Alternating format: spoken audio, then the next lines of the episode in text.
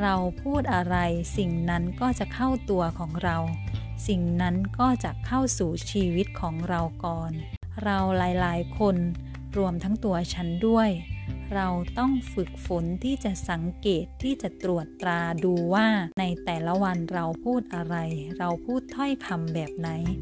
เราพูดถึงสิ่งที่เราต้องการ หรือเราเอาแต่บนเอาแต่พูดถึงสิ่งที่เราไม่ต้องการ เพราะไม่ว่าอย่างไรสิ่งที่เราพูดก็เข้าตัวเรา ก็เข้าสู่จิตใจในส่วนลึกของเรา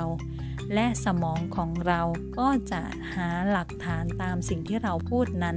ให้เกิดขึ้นจริงๆในชีวิตของเรา